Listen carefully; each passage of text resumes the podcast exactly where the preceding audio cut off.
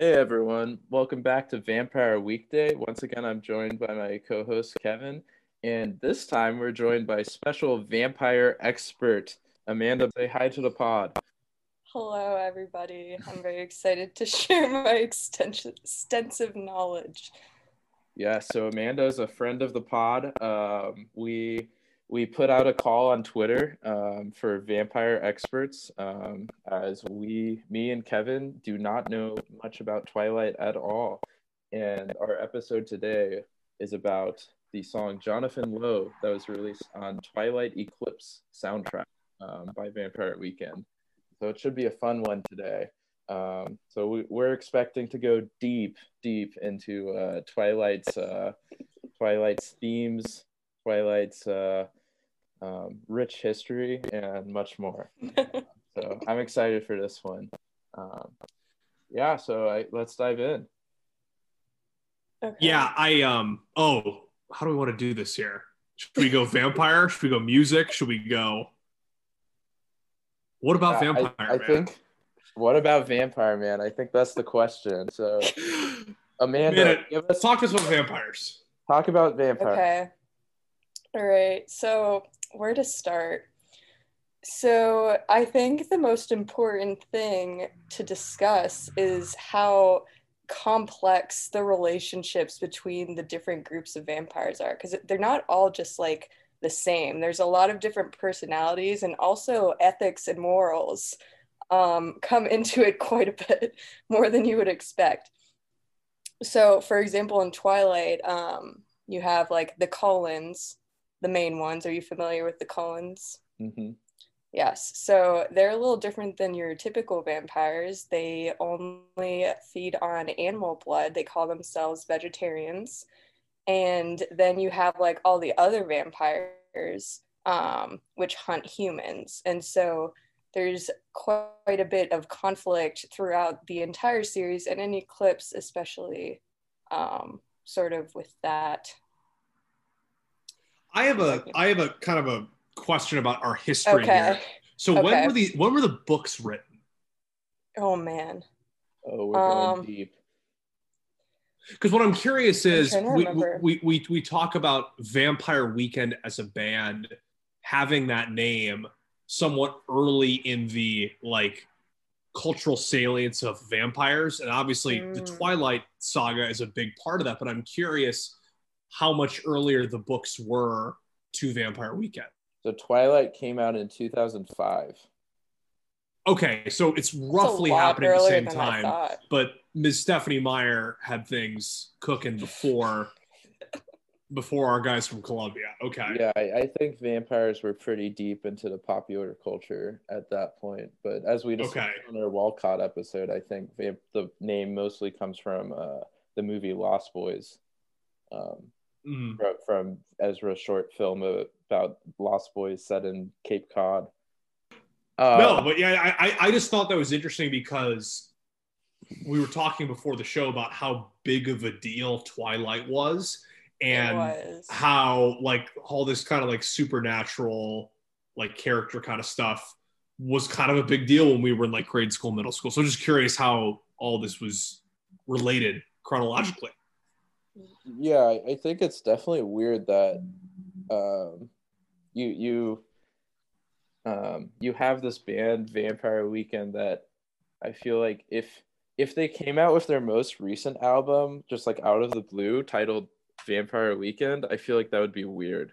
Because like it's such a like playful name and like pop cultural name and like the since they've evolved so much like now like we've tied the name to the music but I I don't.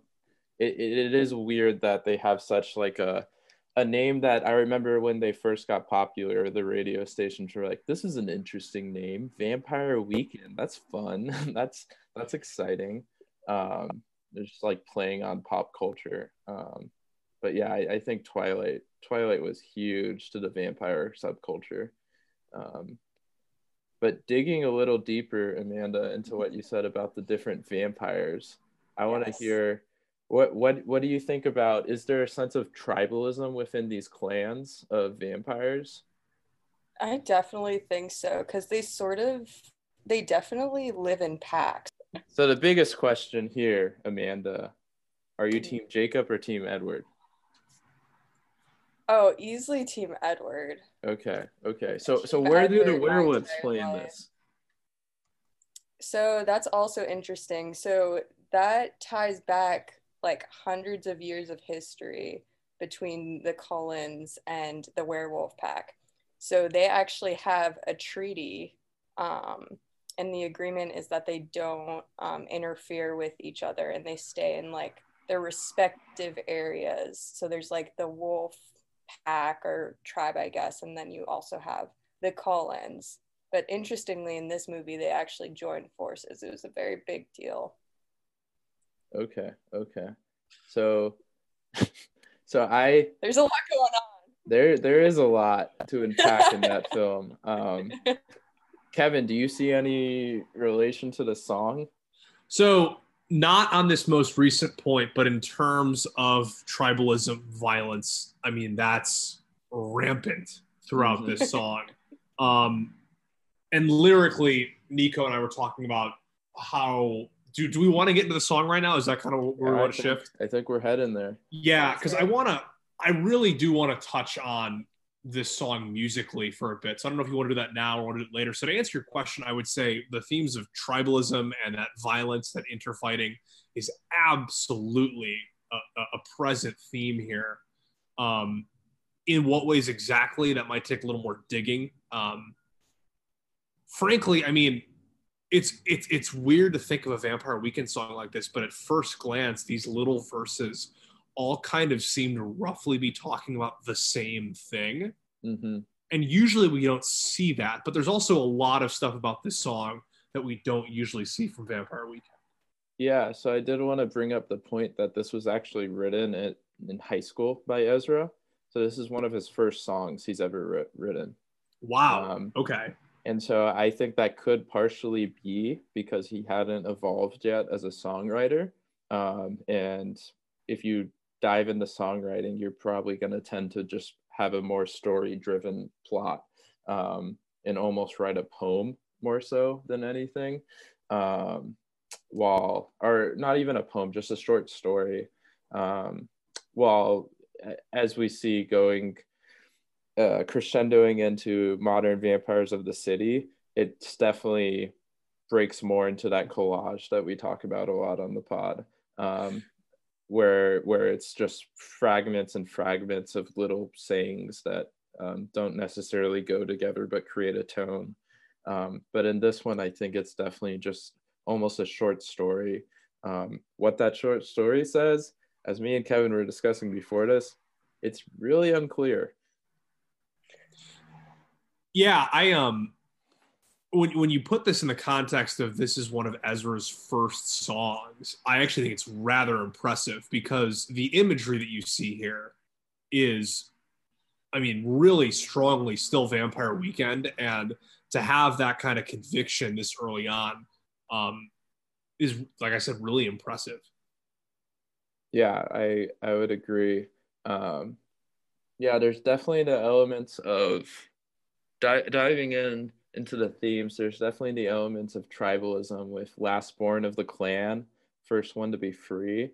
Um, a lot of I saw some commentaries on the lived inside a house beneath the hanging tree as like a reference to slavery, but then the next line just completely undermines that with Londonderry Nights because Londonderry is in Ireland, so probably not. Um, words were cried at night in unforgiving tones.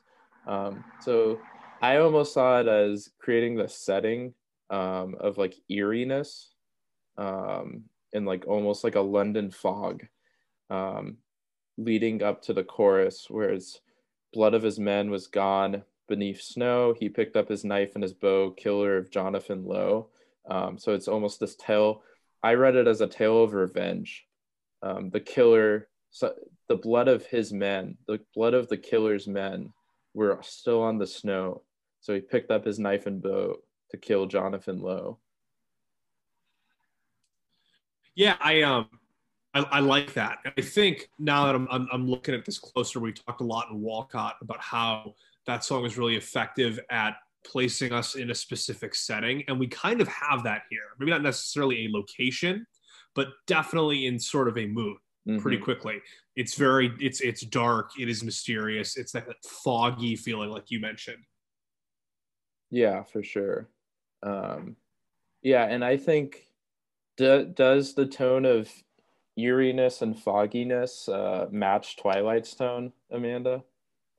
I think definitely. And when you were mentioning before, like at what point in the movie they're playing this, they're like amping up for almost like a battle at that point. Okay. And so there's okay. definitely like the tone of like I want to say trepidation. Like they're really it's really like building up to something.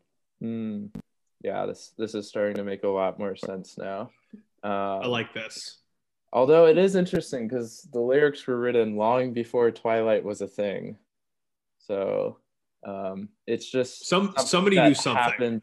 I I yeah, kind of love that it like works so perfectly. maybe maybe Ezra had a little more to do with Twilight than he leads on. Who knows?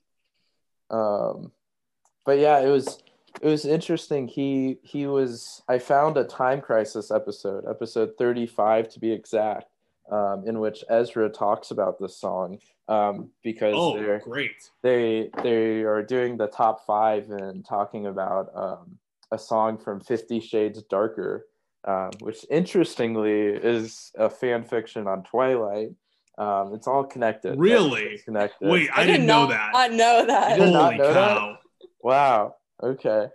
Oh yeah, my no, god! Fifty Shades wow. is a fan fiction of Twilight, with Bella being the girl and Edward being the guy. I don't know the story of either, but I mean, wow, that's, I, that's, very impressive. my knowledge of Fifty Shades, but okay. Um, have not can't say I've seen it, but um, could be a great podcast episode. um, but um, they were they were talking about a song that was on the charts um, from Fifty Shades Darker or whatever it's called, and um, they were talking about movie soundtracks um, and the process of picking a song to submit for a movie soundtrack when you're asked. And Ezra started talking about um, about this one. Um, they they got it to it in a very roundabout way because the song is "I Don't Want to Live Forever." um, by Taylor Swift and Zayn, and they were talking about the meaning being, um, I don't want to live, like like why why does it why do they say that because humans can't live forever and then they talked about how vampires live forever and then they talked about twilight and then they talked about jonathan lowe. So they got there in a very roundabout way. But when he was talking about the process of picking the song he said it's weird because you're not you don't have the ties to an album that you need to fill. And also like you aren't really sure what the film's going to look like so you don't know the tone fully. Um, he also was like very almost ashamed of this song um, at first before they listened to it. And then they listened to it and he was like oh actually I actually like this song a lot. Um, so that was that was interesting but he described it as early u2 vibe. Um, so. Yeah i and I'm glad you brought that up because the guitar that we get in this song is a little bit different than I think we get from a lot of Vampire Weekend stuff. When you say early U2, you're right. You can think of I Will Follow as kind of that like chugging kind of thing that the Edge does, and you kind of get yes. some of that here. Yeah. Um, but really my, my my first read of this was 80s pop rock my mind actually immediately went to the outfield who as it turns out have more songs than just your love um, but i just i i mean it's a, it's a great song um, there's a little bit of smashing pumpkins in the stuff that comes after the chorus i thought of um, disarm i thought of what's the song called? What's the title? Um, I'm drawing a, I'm drawing a blank here, but just kind of that grandeur. Um, it's really like a deep song. There's actually musically a lot going on here, and the kind of consistent short lyrical delivery keeps it tight, mm-hmm. which I like. Yeah, I got a lot of um, Peter Gabriel vibes from it. Um, okay. Yeah, I, I don't know, just fun, playful. I don't know. Yeah, I, I I don't know a ton of Peter Gabriel stuff to be honest with you. Um, like almost like sledgehammer type song. I don't know. But I don't know if I, I agree with you on that, to be honest with you. But yeah. I, I, I definitely I definitely understand where you're coming from. Yeah, I um I was saying to Nico before the show, it's like you you you you you think you've heard the last great song, and like we still don't know what the song means lyrically, but this is just beautiful to listen to. And the outro with the strings, I mean, there's just so much going on here. Yeah, it's it's definitely a really fun song. Um, one fun fact I did want to bring up is this is one of two Vampire Weekend songs uh, that are on soundtracks. Um, you know what the other one is? Oh, of course. the big break. Oh, you, uh, oh, uh, sorry. This I, I meant to say. Okay, so there's another one. Wait, there's say, a. I meant to say one of two that was written for. Oh, I was gonna say yeah, because we all know right? A Punk. Yeah, yeah. yeah. A Punk is what made Vampire Weekend famous on Step Brothers. Um, but um, no, I was so the the other song is Ottoman that was off of Nick and Nora's Infinite playlist. I wow, I did not. I've never heard of the movie. That's interesting. Yeah, Ottoman's an interesting song. We'll we'll get to it at some point during the pod, but uh, I'm a big fan it, of Ottoman. Yeah, it, it, recycles a lot of like earlier song uh, lyrics from mm-hmm. Vampire Weekend's discography. Um, so um, that's that's like another instance where you see the recycled lyrics, kind of like Harmony Hall last week. Um, but and then I did want to take a little bit of the show. Um, feel free to chime in, Amanda, on this part. Uh, I wanted to talk about how the Twilight soundtracks are just absolutely bangers only. Yes. I mean, come on. The first Twilight soundtrack, you had Supermassive Black Hole by Muse. You had Decode by Paramore. Absolute banger there. Um, you had Spotlight by Mute Math. You had Linkin Park on it. Uh, you even had Robert Pattinson singing one song. Is he? Does he have any musical talent? I'm I'm genuinely curious because I seem to remember hearing he's a good singer. Like, yeah, he's all right. Okay. Okay. It's okay. It's just got to be kind of funny, like if you're Robert Pattinson and you watch this movie, like obviously you want to be proud of the work you've done. That's got to be very strange, like see yourself acting and then hear yourself singing. It's yeah, interesting because he always talks about how much he hates these movies. Really? He, he absolutely yeah. hates the Twilight series. Have Have you heard Amanda about the story of him being approached by like a obsessed Twilight fangirl? No. Eh. oh, so he was approached by. There was an obsessed Twilight fangirl who would sit outside of his apartment every oh, day boy. for like months, and finally he got tired of like walking past her and just was like, okay, let's do this. Like, let's go get dinner. And she's like, what?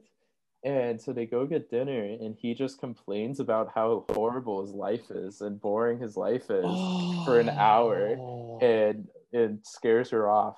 she never showed up again. He's a weird dude if you watch him in interviews. Yeah. He's quite the character. Great actor, actually. Um, oh yeah. He is actually good at his job. What is he recently? I was gonna ask, what has he done recently? I he genuinely don't Tenet. know. Yeah. Okay. Um, he was good in that, and then he's been in a lot of like indie films. Um, up until he's gonna be in the Batman. Um, That's right. The indie but, stuff makes sense because I could see if you're in this big thing and like you're not quite like the Daniel Radcliffe. Everyone's gonna think of me as Harry Potter, but you're close to it. So yeah. I could see I, I could see wanting to be a part of something where you can more leave a different kind of mark. Yeah. Well, even Daniel Radcliffe did the indie thing. He even went to Broadway instead. Yeah. Good for um, him. But yeah, then Twilight New Moon soundtrack. You have Meet Me on the Equinox by Death Cab. Uh, you have Thom Yorke from Radiohead. You have The Killers. You have Muse again. This is impressive. Um, you have Bon wow. Iver and St. Vincent. You have OK Go. You have Grizzly Bear. And then Eclipse. You had uh, this song, you had Muse again. Muse, this was like almost they ahead of its time. Muse. This was Muse like kind of ahead of its time in a way. Like yeah. obviously, like these bands are like well, like somewhat well known now, but like okay, to so have one... these on your soundtrack in like what 2011, 2012, like that's kind of a kind of a big deal. Mm-hmm. I I feel like Twilight Eclipse soundtrack needs to be discussed because there's there's some interesting changes in the musical choice. So it's still heavy on alternative as before, but you see CeeLo Green get into the mix. um, so there's something going on there. Um, and you see Sia also. Okay. Florence and the Machine, The Bravery, Muse again. Um, you see Band of Horses, and then of course Vampire Weekend, Black Keys. That's actually interesting. The, the Black Keys. Oh man, they go. This is a quick transition in the pop. Wow. The the Breaking Dawn soundtrack. You have Bruno Mars. Oh. It will. This is rain. weird. This is very. Um, and then you have Christina Perri, "A Thousand Years." Great mm-hmm. song. Iconic, yes um, Iron and Wine again. So you have a lot of repeats throughout the saga. But this is that's a bit of a thematic change because it's not like it's hard to find an indie band these days. Yeah, no, like, they definitely shift from alternative during those last few movies. Man, do you think it's because the mainstream breakthrough of the saga? Oh, you think like we gotta we gotta like have some credibility here? Mm-hmm.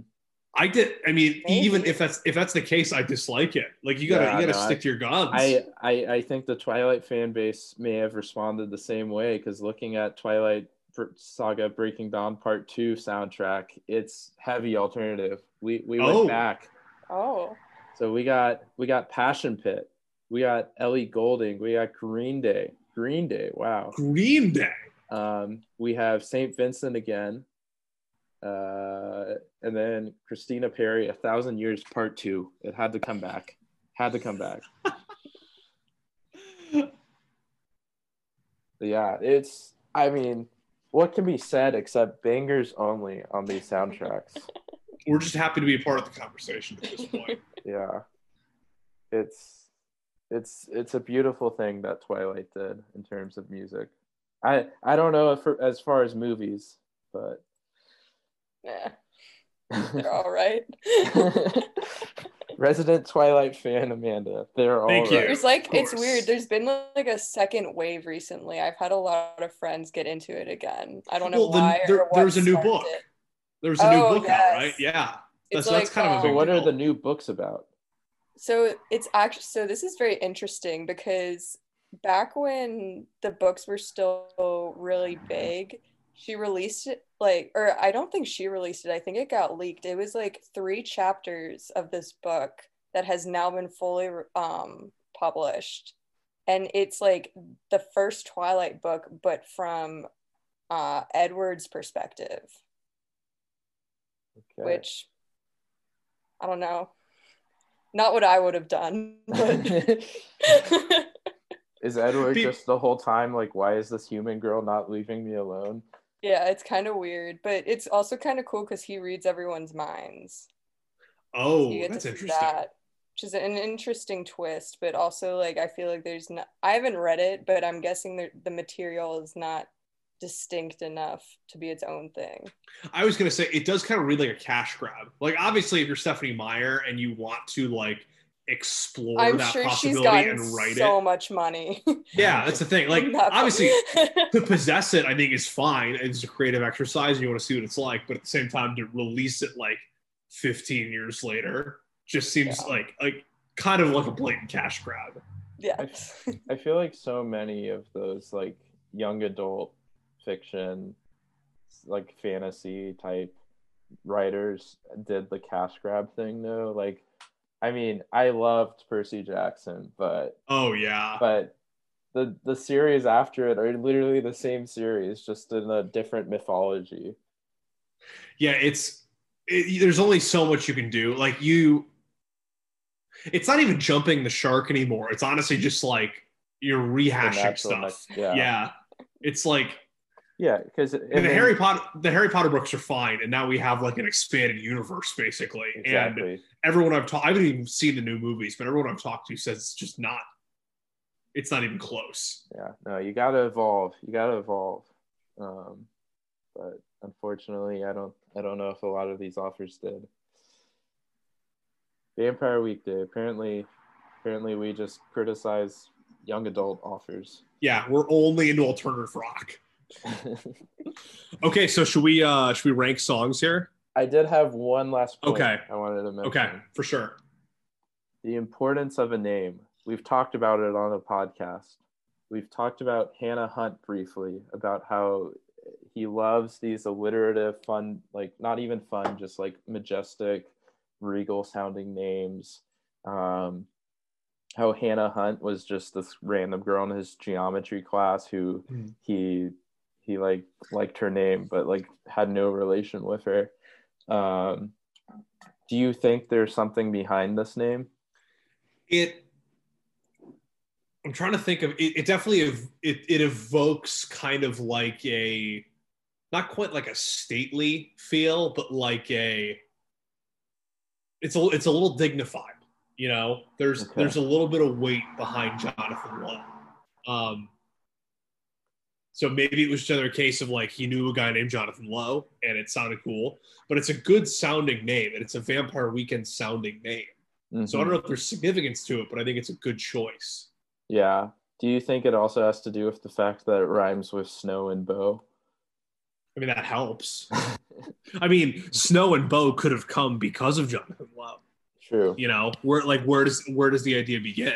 Which came first, the snow and bow or Jonathan Lowe? It's just thinking about songwriting. I was listening to Time Crisis earlier, or, or, or, the Bruce Hornsby episode from a couple of months ago, and just mm-hmm. they're talking about songwriting. It's like how the how the hell do you do this? like, how do you write a song?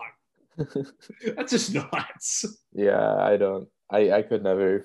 It takes a lot of talent for sure. Man. Hence why we have the pod. That's why. Yeah, that's why we do this.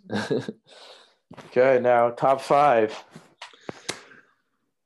Okay. Um, Stranger, Harmony Hall, Unbelievers, Jonathan Lowe, ooh, ooh. Campus. Jonathan Lowe. I like this song a lot. I really do. So you went say again, Stranger, Heart, Unbelievers, Str- Stranger, uh, Harmony Hall, Unbelievers, Jonathan Lowe, and then I went um, Campus. Did I go campus? I don't know. Let's let's just say I went campus. I mean, the top a, top three is a lot easier than a top five. I'm gonna go unbelievers, campus, uh, stranger, Jonathan Lowe, Harmony Hall. Okay. Amanda, what is your favorite Vampire Weekend song? Yeah, it doesn't have to oh be one gosh. we've covered. I, what what what's what's your you top? You guys are gonna be so disappointed. I don't think I've ever listened to it. that's very fitting. I I love that. That's fitting for our pod. So we don't great. we don't need to be congruous in any way, shape, or form. I'll listen to this song now. This is a really good. This isn't representative of their stuff, though. To be honest. No. Like. Wow lyrically maybe, but like musically not representative of their stuff. So uh, fair, it is fair Ro- Ro- Rostam produced. Um, there's definitely a lot of his flair in there. Yeah, I would say yeah. Listen or, or to like just the instrumentation than anything. Yes, yeah. Listen to like Unbelievers or I mean you've heard A Punk before probably. I could not tell you. it, it, it, you would you would likely recognize it. Just okay. that's that's a guess. I'll listen. Okay, on to our hat. So we have a we have a big hat today. Um, well, I know this will be released a week and a half after, so hopefully there won't be a big upset. But Notre Dame's number two in the nation just upset number one Clemson, so we got to go with the Notre Dame hat. Um, classic white Notre Dame hat, solid. Um, and what what else can be said? Um, what well, a game last night. the only thing that can be said is that we played the Jesuits next week in Chestnut Hill, so that'll be interesting. Um, yeah. Other than that, I mean, yeah, just an unbelievable game last night.